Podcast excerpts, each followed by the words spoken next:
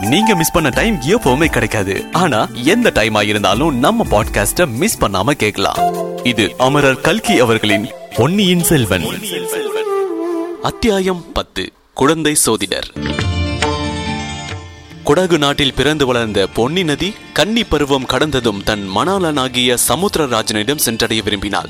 காடும் மேடும் கடந்து பாறைகளையும் பள்ளங்களையும் தாண்டி கொண்டு விரைந்து சென்றாள். சமுத்திரராஜனை நெருங்க நெருங்க நாயகனை காணப்போகிறோம் என்ற குதூகலத்தினால் அவள் உள்ளம் விம்பி உடல் பூரித்தது. காதலனை அணைத்துக் கொள்ள கரங்கள் இரண்டு உண்டாயின. இரு கரங்களை விரித்தவாறு தாவி பாய்ந்து சென்றாள். ஆனால் உள்ளத்தில் பொங்கிய ஆர்வ மிகுதிக்கு இரு கரங்கள் போதுமென்று தோன்றவில்லை. அவளுடைய ஆசை கரங்கள் பத்து இருபது நூறு என்று வளர்ந்தன. அவ்வளவு கரங்களையும் ஆவலுடன் நீட்டிக்கொண்டு சமுத்திரராஜனை அணுகினாள். இவ்விதம் ஆசை கணவனை அடைவதற்கு சென்ற மணப்பெண்ணுக்கு சோழ நாட்டு செவிலி தாய்மார் செய்த அலங்காரங்கள் தான் என்ன? அடடா! எத்தனை அழகிய பச்சை புடவைகளை உடுத்தினார்கள்? எப்படியெல்லாம் வண்ண மலர்களை சூட்டினார்கள்? எவ்விதமெல்லாம் பரிமள சுகந்தங்களை தூவினார்கள்? ஆஹா! இரு கரையிலும் வளர்ந்திருந்த புன்னை மரங்களும் கடம்ப மரங்களும் ரத்தின பூக்களையும் வாரிச் சொரிந்த அருமையை எவ்விதம் வர்ணிப்பது? தேவர்கள் பொழியும் பூமாரியும் இதற்கு இணையாகுமா? பொன்னி நதியே உன்னை பார்த்து கழிப்படையாத கன்னிப்பெண் யார்தான் இருக்க முடியும்? உன் மணக்கோல ஆடை அலங்காரங்களைக் கண்டு உள்ளம் பொங்காத மங்கை யார் இருக்க முடியும்? கல்யாண பெண்ணை சுற்றி ஊரில் உள்ள கன்னி பெண்கள் எல்லோரும் சூழ்ந்து கொள்வது போல் உன்னை நாடி பெண்கள் வந்து கூடுவதும் இயற்கையே அல்லவா? பொன்னி தன் மணாலனை தழுவிக்கொள்ள ஆசையுடன் நீட்டும் பொற்கரங்களில் ஒன்றுக்குத்தான் அரிசிலாறு என்று பெயர். காவேரிக்கு தென்புறத்தில் மிக நெருக்கத்தில் அரிசிலாறு என்னும் அழகிய நதி அமைந்திருக்கின்றது. அப்படி ஒரு நதி இருப்பது சற்று தூரத்தில் இருந்து வருகிறவர்களுக்கு சொல்லித்தான் தெரிய வேண்டும். இருபுறமும் அடர்த்தியாக வளர்ந்திருக்கும் இனிய பசுமரங்கள் அப்படி அந்த நதியை மறைத்து விடுகின்றன. பிறந்தது முதலாக அந்த புறத்தை விட்டு வெளியேறி அறியாத அரசகுல கண்ணி என்று அரசியலாற்றை சொல்லலாம். அந்த கண்ணி நதியின் அழகுக்கு அந்த உலகில் உவமையே கிடையாது. நல்லது அந்த புறம் என்னும் எண்ணத்தை மறந்துவிட்டு நேயர்கள் நம்முடன் அரசியலாற்றை நெருங்கி வருவார்களா? சோலையாக நெருங்கி வளர்ந்திருந்த மரங்களுக்கிடையே புகுந்து வருவார்களா? அடடா இது என்ன அருமையான காட்சி. அழகுக்கு அழகு செய்வது போலும் அழுததற்கு இனிப்பு ஊட்டுவது போலும் அல்லவா இருக்கிறது? சித்திர விசித்திரமாக செய்த அன்ன வடிவமான வண்ணப்படையில் வீற்றிருக்கும் இந்த வனிதாமணிகள் யார்? அவர்களில் நடுநாயகமாக நட்சத்திரங்களுக்கிடையில் பூரண சந்திரனைப் போல் ஏழுலகங்களையும் ஆள பிறந்த ராணியைப் போல் காந்தியுடன் விளங்கும் இந்த நாரிமணி யார்? அவளுக்கு அருகில் கையில் வீணையுடன் வீற்றிருக்கும் சாந்த சுந்தரி யார்? இனிய குரல்களில் இசைப்பாடி நதி வெள்ளத்துடன் கீத வெள்ளமும் கலந்து பெருக செய்து கொண்டு வரும் இந்த கந்தர்வ பெண்கள் யார்? அவர்களில் ஒருத்தி மீனலோசனி இன்னொருத்தி நீலலோசனி ஒருத்தி தாமரை முகத்தால் இன்னொருத்தி கமல இதழ் நயனத்தாள் ஆஹா வீணையை மீட்டுகிறாளே.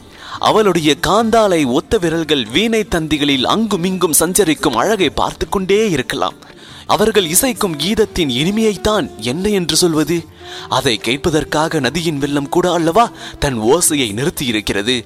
நதிக்கரை மரங்களில் வாழும் கிளிகளும் குயில்களும் கூட வாய்த்திருவா மோனத்தில் ஆழ்ந்திருக்கின்றனவோ?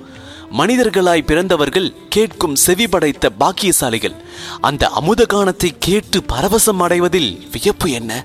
படகில் வரும் அந்த பெண்கள் என்ன பாடுகிறார்கள்? கேட்கலாம். மருங்கு வண்டு சிறந்து ஆர்ப்ப மணிப்பு ஆடை அது போர்த்து. கருங்கையற்கண் விழித்து ஒழ்கி நடந்தாய் வாழி காவேரி. கருங்கையற்கண் விழித்து ஒழ்கி நடந்த எல்லாம் நின் கணவன். திருந்து செங்கோல் வளையாமை அறிந்தேன் வாழி காவேரி. பூவர் சோலை மயிலாட புரிந்து குயில்கள் இசைப்பாட. காமர் மாலை அருகசிய நடந்தாய் வாழி காவேரி. காமர் மாலை அருகசிய நடந்தவெல்லாம் நின் கணவன் நாம வேலின் திறங்கண்டே அறிந்தேன் வாழி காவேரி. இந்த அமுத தமிழ் பாடல்களை எங்கேயோ கேட்டிருக்கிறோம் அல்லவா? ஆம். சிலப்பதிகாரத்தில் உள்ள வரி பாடல்கள் இவை. எனினும் இந்த பெண் பாடும்போது முன் எப்போதுமில்லாத வனப்பும் கவர்ச்சியும் பெற்று விளங்குகின்றன. இவர்கள் பொன்னி நதியின் அருமை தோழிகள் போலும் அதனாலேதான் இவ்வளவு பரவசமாக உணர்ச்சி ததும்ப பாடுகிறார்கள். அடடா! பாடலும் பண்ணமும் பாவமும் எப்படி கலந்து இழைந்து குழைந்து இவர்களுடைய குரலிலிருந்து அமுது வெள்ளமாக பொழிகின்றன. பாட்டாவது பண்ணாவது கானமாவது இசையாவது அதெல்லாம் ஒன்றுமில்லை. இது ஏதோ மாயக்கலை. பாடுகிறவர்கள் கேட்பவர்கள் எல்லோரையும் பிடிக்க செய்யும் மந்திர வித்தை. படகு மிதந்து கொண்டே வந்தது. மரங்கள் சிறிது இடைவெளி தந்து ஓடத்துறையில் ஒதுங்கி நிற்கிறது. இரண்டு பெண்கள் இறங்குகிறார்கள். அவர்களில் ஒருத்தி ஏழுலகத்துக்கும் ராணி என்று தகும் கம்பீர தோற்றமுடைய பெண்மணி.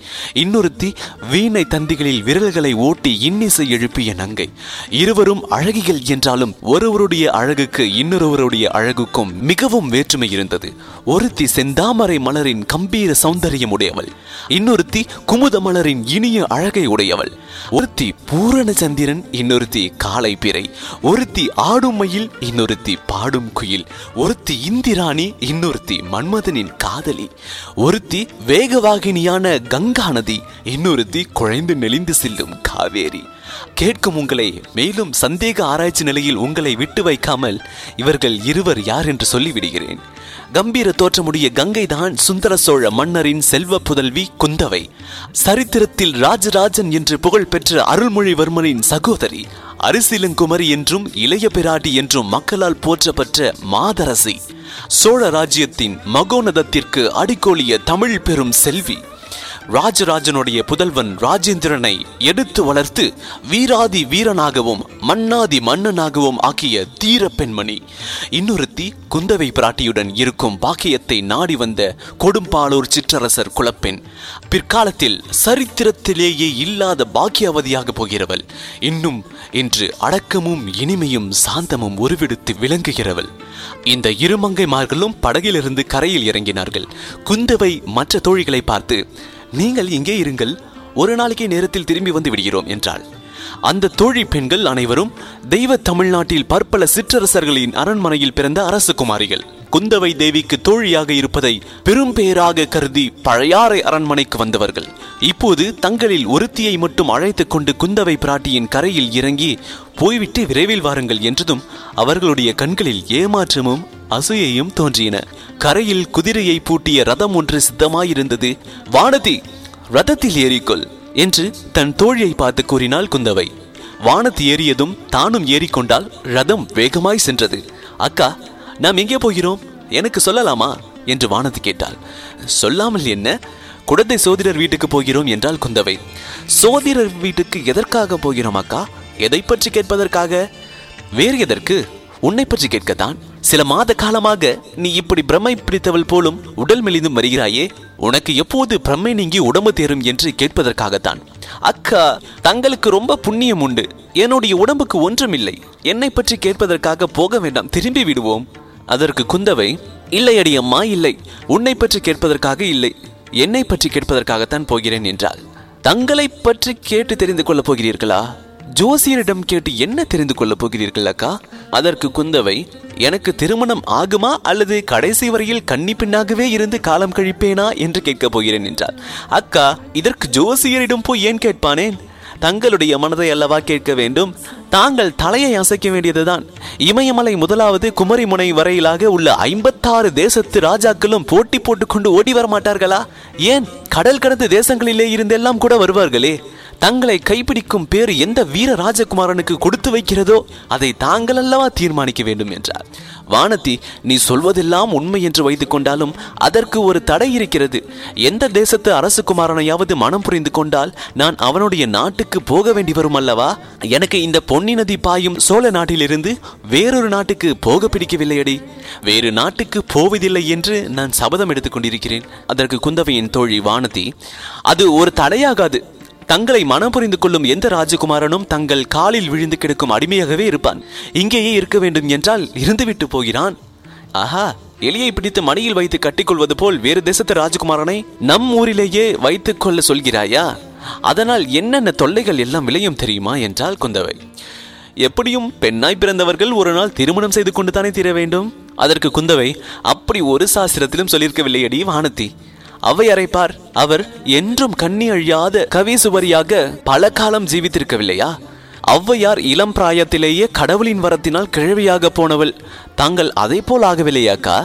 சரி அப்படி திருமணம் செய்து கொள்வது என்று புறப்பட்டால் அனாதையான சோழ நாட்டு வீரன் ஒருவனையே நான் மணந்து கொள்வேன்.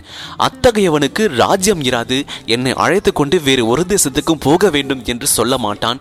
இங்கே சோழ நாட்டிலேயே இருந்து விடுவான். அக்கா அப்படியானால் இந்த சோழ நாட்டை விட்டு போக மாட்டீர்களே. அதற்கு குந்தவை ஒரு நாளும் போக மாட்டேன். சொர்க்கலோகத்துக்கு என்னை அரசியாக்குவதாக சொன்னாலும் போக மாட்டேன். அப்பாடா இன்றைக்கு தான் என் மனம் நிம்மதி அடைந்தது அக்கா அது என்னடி? நீங்கள் வேறு நாட்டுக்கு போனால் நானும் உங்களோடு வந்தே தீர வேண்டும். உங்களை விட்டு பிரிந்திருக்க என்னால் இருக்க முடியாது. அதே சமயத்தில் இந்த சோழவள நாட்டை பிரிந்து போகவும் எனக்கு மனமில்லை. அதற்கு குந்தவை திருமணமானால் நீ பிரிந்து போய்தானே தீர வேண்டும். நான் கல்யாணமே செய்து கொள்ளப் போவதில்லை அக்கா என்றாள் வானதி. அடியே எனக்கு செய்த உபதேசம் எல்லாம் எங்கே போயிற்று? அதற்கு வானதி தங்களைப் போலவா நான்? என்று கேட்டாள். அதற்கு குந்தவை அடி கள்ளி எனக்கு எல்லாம் தெரியும். என் கண்ணில் மண்ணை துவலாம் என்றா பார்க்கிறாய்? உனக்கு சோழ நாட்டின் மீது அபிமானம் ஒன்றும் கிடையாது. நீ ஆசை வைத்திருக்கும் சோழ நாடு வாளும் வெயிலும் தாங்கி ஈழ நாட்டுக்கு யுத்தம் செய்ய அல்லவா போயிருக்கிறது? உன் அந்தரங்கம் எனக்கு தெரியாது என்று நினைத்தாயா? அதற்கு வானதி அக்கா நான் அவ்வளவு மடமதி உடையவளா? சூரியன் எங்கே? காலை பனித்துளி எங்கே? சூரியனுடைய நட்புக்கு பனித்துளி ஆசைப்பட்டால் என்ன பயன்? அதற்கு குந்தவை பனித்துளி சிறியதுதான். சூரியன் பெரியது பிரகாசமானதுதான். ஆனால் பனித்துளி அப்படிப்பட்ட சூரியனை சிறைப்படுத்தி தனக்குள் வைத்திருக்கிறதே இல்லையா? அதற்கு வானதி உற்சாகமும் ஆர்வமும் நிறைந்த குரலில் அப்படியா சொல்கின்றீர்கள்? பனித்துளி கூட சூரியனை அடையலாம் என்று சொல்கிறீர்களா? என்றால் பிறகு திடீரென்று மனசோர்வு வந்துவிட்டது. பனித்துளி ஆசைப்படுகிறது சூரியனை சிறைப்பிடிக்கிறது. ஆனால் பலன் என்ன? சிறிது நேரத்துக்கெல்லாம் சரியான தண்டனையை அடைகிறது. வெயிலில் உலர்ந்து இருந்த இடம் தெரியாமல் மறைகிறது என்று கூறினாள் வானதி. அதற்கு குந்தவை அது தவறு வானதி. பனித்துளியின் ஆசையைக் கண்டு சூரியன் தன்னுடன் பனித்துளியை ஐக்கியப்படுத்திக் கொள்கிறான். தன் ஆசை குகந்த பனித்துளி பெண் பிற புருஷர் கண்ணில் படக்கூடாது என்று அவன் எண்ணம். இரவு வந்ததும் மறுபடியும் வெளியே விட்டு விடுகிறான். மறைந்த பனித்துளி மறுபடியும் வந்து உதிக்கிறது அல்லவா? அக்கா இதெல்லாம் என்னை தோற்றுவதற்காக சொல்கிறீர்கள். அதற்கு குந்தவை அப்படியானால் உன் மனதில் ஒரு குறை இருக்கிறது என்று சொல். இத்தனை நாள் இல்லவே இல்லை என்று சாதித்தாயே. அதனால்தான் குழந்தை ஜோதிடரிடம் போகிறேன். ஹம் என் மனதில் குறை இருந்தால் அதை பற்றி கேட்க ஜோதிடரிடம் போய் என்ன பயன்? என்று கூறி வானதி பெருமூச்சறிந்தாள் குழந்தை ஜோதிடரின் வீடு அந்த நகரின் ஒரு மூலையில் காளி கோயிலுக்கு அருகில் ஒரு தனித்த இடத்தில் இருந்தது. குடந்தை நகருக்குள் புகாமலேயே நகரை சுற்றி கொண்டு ரதம் அந்த வீடு சென்று அடைந்தது. ரதசாரதி ரதத்தை தங்கு தரையின்றி அங்கே ஓட்டிக்கொண்டு சென்று போய் சேர்த்ததை பார்த்தால் அவன் அதற்கு முன் பலமுறை அங்கே ரதம் ஓட்டிக் கொண்டு சென்றிருக்க வேண்டும் என்று தோன்றியது. வீட்டு வாசலில் சோதிடரும் அவருடைய சீடர் ஒருவரும் ஆயத்தமாக காத்திருந்தார்கள். ஜோதிடர் மிக்க பக்தி மரியாதையுடன் வந்தவர்களை வரவேற்று உபசரித்தார். பெருமாட்டி கலைமகளும் திருமகளும் ஒருவாய் வந்த தாயே வரவேணும் வரவேணும். இந்த ஏழையின் குடிசையை செய்த பாக்கியம் மறுமுறையும் தாங்கள் இக்குடிசையை தேடி வந்தீர்கள் என்றார். ஜோதிடரே இந்த வேளையில் தங்களை தேடிக்கொண்டு வேறு யாரும் இங்கு வரமாட்டார்கள் அல்லவா? என்றால் குந்தவை. வரமாட்டார்கள் தாயே இப்போதெல்லாம் என்னை தேடி அதிகம் பேர் வருவதே இல்லை. உலகத்தில் கஷ்டங்கள் அதிகமாகும் போதுதான் ஜோதிடர்களை தேடி மக்கள் அதிகமாக வருவார்கள். இப்போது தங்களுடைய திருத்தந்தை சுந்தர சோழரின் ஆட்சியில் குடிகளுக்கு கஷ்டம் என்பதே கிடையாது. எல்லோரும் சுக சௌக்கியங்களுடன் சக சம்பத்துகளையும் பெற்று சந்தோஷமாக வாழ்கிறார்கள். என்னை தேடி ஏன் வருகிறார்கள்? என்றார் சோதிடர். அப்படியானால் எனக்கு ஏதோ கஷ்டம் வந்திருப்பதால் தான் நான் உங்களை தேடி வந்திருக்கிறேன் என்று சொல்கிறீர்களாக்கும் என்றாள் குந்தவை. இல்லை பெருமாட்டி இல்லவே இல்லை. நவநீதியும் குழிக்கும் பழையாறை மன்னரின் திருக்குமாரிக்கு கஷ்டம் வந்தது என்று எந்த கண் பார்வை அற்றவரும் கூட சொல்ல மாட்டார்கள். உலகத்தில் மக்களுக்கு கஷ்டமே இல்லாமற் போய்விட்டபடியால் இந்த ஏழை ஜோதிடருக்கு மட்டும் கஷ்டம் வந்திருக்கிறது. இவனை மட்டும் கவனிப்பார் இல்லை. ஆகையால் இந்த ஏழையின் கஷ்டத்தை தீர்ப்பதற்காக அம்பிகையைப் போல் தாங்கள் வந்திருக்கின்றீர்கள் தாயே. குடிசைக்குள்ளே வந்துரல வேண்டும். வாருங்கள். இங்கேயே தங்களை நிறுத்தி வைத்திருப்பது நான் செய்யும் அபசாரம் என்று ஜோதிடர் சமத்காரமாக பேசினார். ரத சாரதியை பார்த்து குந்தவை ரதத்தை கோவிலுக்கு சமீபம் கொண்டு போய் ஆலமரத்தின் நிழலில் நிறுத்தி வையுங்கள் என்றார் பிறகு சோதிடர் வழிகாட்டி முன் செல்ல குந்தவையும் வானத்தையும் அவ்வீட்டுக்குள் சென்றார்கள். ஜோதிடர் தம் சீடனை பார்த்து அப்பனே வாசலில் ஜாக்கிரதையாக நின்று கொண்டிரு தப்பி தவறு யாராவது வந்தாலும் உள்ளே விடாதே என்று எச்சரித்தார். அரசு குமாரியை வரவேற்பதற்கு உகந்ததாக சோதிடரின் கூடம் அழகு செய்யப்பட்டிருந்தது. சுவரின் ஒரு மாடத்தில் அம்பிகையின் படம் அலங்கரிக்கப்பட்டு விளங்கியது. அமருவதற்கு இரு பீடங்கள் சித்தமாயிருந்தன. குத்து விளக்கு எரிந்தது. அங்குமிங்கும் கோலங்கள் பொழிந்தன. ராசி சக்கரங்கள் போட்ட பலகைகளும் ஓலைச்சுவடிகளும் சுவற்றில் இறைந்து கிடந்தன. பெண்மணிகள் இருவரும் பீடங்களில் அமர்ந்த பிறகு ஜோதிடரும் உட்கார்ந்தார். அம்மணி வந்த காரியம் என்ன என்பதை தயவு செய்து சொல்லி அருள வேண்டும் என்றார். அதற்கு குந்தவை ஜோதிடரே அதையும் தங்கள் ஜோதிடத்திலேயே பார்த்து தெரிந்து கொள்ளக் கூடாதா? என்றாள். அகற்றும் தாயே என்று கூறி ஜோதிடர் தன்னை மூடிக்கொண்டு சிறிது நேரம் ஏதோ மந்திரம் ஜபித்துக் கொண்டிருந்தார். பிறகு கண்ணை திறந்து பார்த்து கோமாட்டி இந்த கன்னிப்பெண் ஜாதகம் பற்றி கேட்பதற்காகவே இன்று முக்கியமாக வந்திருக்கின்றீர்கள். அவ்விதம் தேவி பராசக்தியின் அருள் சொல்கிறது உண்மைதானா? என்றார். ஆஹா பிரமாதம். உங்களுடைய சக்தியை என்னவென்று சொல்வது? ஆம் ஜோசியரே. இந்த பெண்ணை பற்றி தான் கேட்க வந்தேன். ஒரு வருடத்துக்கு முன்பு இவள் பழையாறை அரண்மனைக்கு வந்தாள். வந்து எட்டு மாத காலம் மிக குதூகலமாயிருந்து வந்தாள். என் தோழியருக்குள்ளே இவள்தான் சிரிப்பும் விளையாட்டும் கலகலப்பும் இருந்து வந்தாள். நாலு மாதமாக இவளுக்கு என்னவோ நேர்ந்திருக்கிறது. அடிக்கடி சோர்ந்து போகிறாள் பிரமை பிடித்தார் போல் இருக்கிறாள். சிரிப்பையே மறந்துவிட்டாள். கேட்டால் உடம்புக்கு ஒன்றுமில்லை என்கிறாள். இவள் பெற்றோர்கள் நாளைக்கு வந்து கேட்டால் என்ன மறுமொழி சொல்வதே என்றே தெரியவில்லை. அதற்கு ஜோதிடர் தாயே கொடும்பாளூர் கோமகளின் செல்வ புதல்விதானே இவர்? இவருடைய பெயர் வானதிதானே என்றார். ஆமாம் உமக்கு எல்லாம் தெரிந்திருக்கிறது என்றாள் குந்தவை. இந்த அரசலங்குமாரியின் ஜாதகம் கூட என்னிடம் இருக்கிறது. சேர்த்து வைத்திருக்கிறேன். சற்று தேடி எடுக்க வேண்டும் என்று சொல்லிவிட்டு ஜோதிடர் பக்கத்தில் இருந்த ஒரு பழைய பெட்டியை திறந்து சிறிது நேரம் புரட்டினார். பிறகு அதிலிருந்து ஒரு ஜாதக குறிப்பை எடுத்து கவனமாய் பார்த்தார்.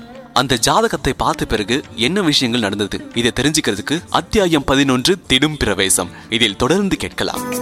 இத்தொகுப்பினை உங்களுக்காக வாசித்து நான் RG and DJ Muruga audio மற்றும் இதர் அப்டேட்ஸை தெரிந்து கொள்ள ஃபேஸ்புக்கில் என்ன ஃபைன் பண்ணுங்க. Facebook dot com slash Murugan dot radio மற்றும் இன்ஸ்டாகிராமில் என்ன ஃபைன் பண்ணுங்க. முருகன் டாட் டிஜே மீண்டும் சந்திப்போம். நன்றி.